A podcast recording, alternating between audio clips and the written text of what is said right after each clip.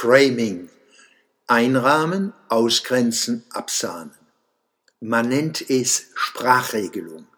Dahinter steht die Einsicht, dass man einen Sachverhalt in unterschiedliche sprachliche Gewänder kleiden kann, um Denken und Fühlen zu beeinflussen.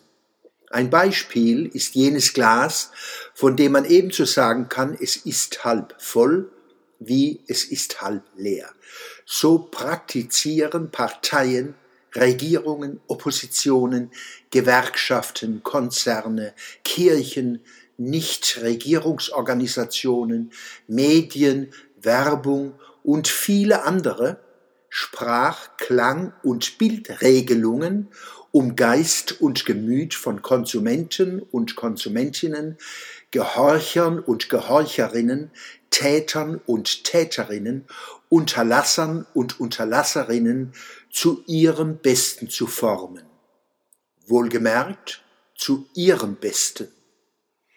Der Begriff Sprachregelung, der schon reichlich Kommunikationsmacht verschleiert, wurde inzwischen ergänzt durch das englische Wort Framing. Rahmen, Einrahmen, Formen.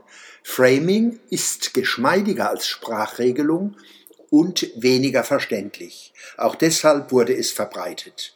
Es fällt aber auf, dass die Haltungsmedien das Wort schnell wieder aus dem Verkehr gezogen haben, um unliebsame Diskussionen zu beenden. Das Wort Framing wird inzwischen wieder gemieden, nicht die Tat. Denn es wird weiter geframed. Mächtige Kommunikatoren setzen Wort und Deutungsrahmen um Themen zu dominieren und Menschen auszugrenzen, die sich nicht in ihren Rahmen pressen lassen. Das Wort Rahmen lässt uns eher an ein Innen als an ein Außen denken. Tatsächlich schließt aber ein Rahmen, zum Beispiel ein Bilderrahmen, viel mehr aus als ein.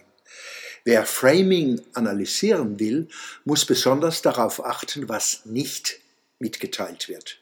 Einst fragte der Kabarettist Werner Fink, habe ich mich unklar genug ausgedrückt? Wohlgemerkt stellte er diese Frage in der NS-Zeit. Wie kann man dahinter kommen, was alles nicht kommuniziert wird? Dazu muss man ungewohnte Medien einbeziehen, zum Beispiel auch internationale. Und im Internet findet sich eine Fülle verantwortungsbewusster, demokratischer Blogger und Bloggerinnen. Auch ich selbst will mit meinem Der Schwöbelblog am Samstag und sonstigen Publikationen, Vorträgen und Auftritten zum selbstbestimmten Wahrnehmen, Denken und Diskutieren ermutigen, wie eh und je. Wenn wir uns fragen, wieso offenkundiges Framing gerade in jenen Publikationen, die sich selbst als Leitmedien sehen, so machtvoll wirken kann, stellen wir fest, das Einrahmen und Ausgrenzen entspricht einem linken Mainstream, massenhaft getragen von Mitläufern, die ausgerechnet sich selbst als Widerstandskämpfer sehen. Das ist Realsatire vom Feinsten. Dazu passt, dass sich in Deutschland Bundes- und Landesregierungen, Kirchen, Kommunen, Medien und Bildungsorganisationen nicht lumpen lassen, wenn es darum geht, Framen und sich artig dem Framing beugen zu belohnen.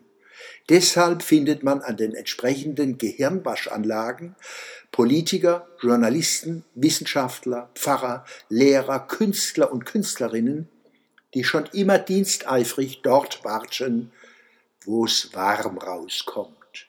Hohe Zeit für Absahner.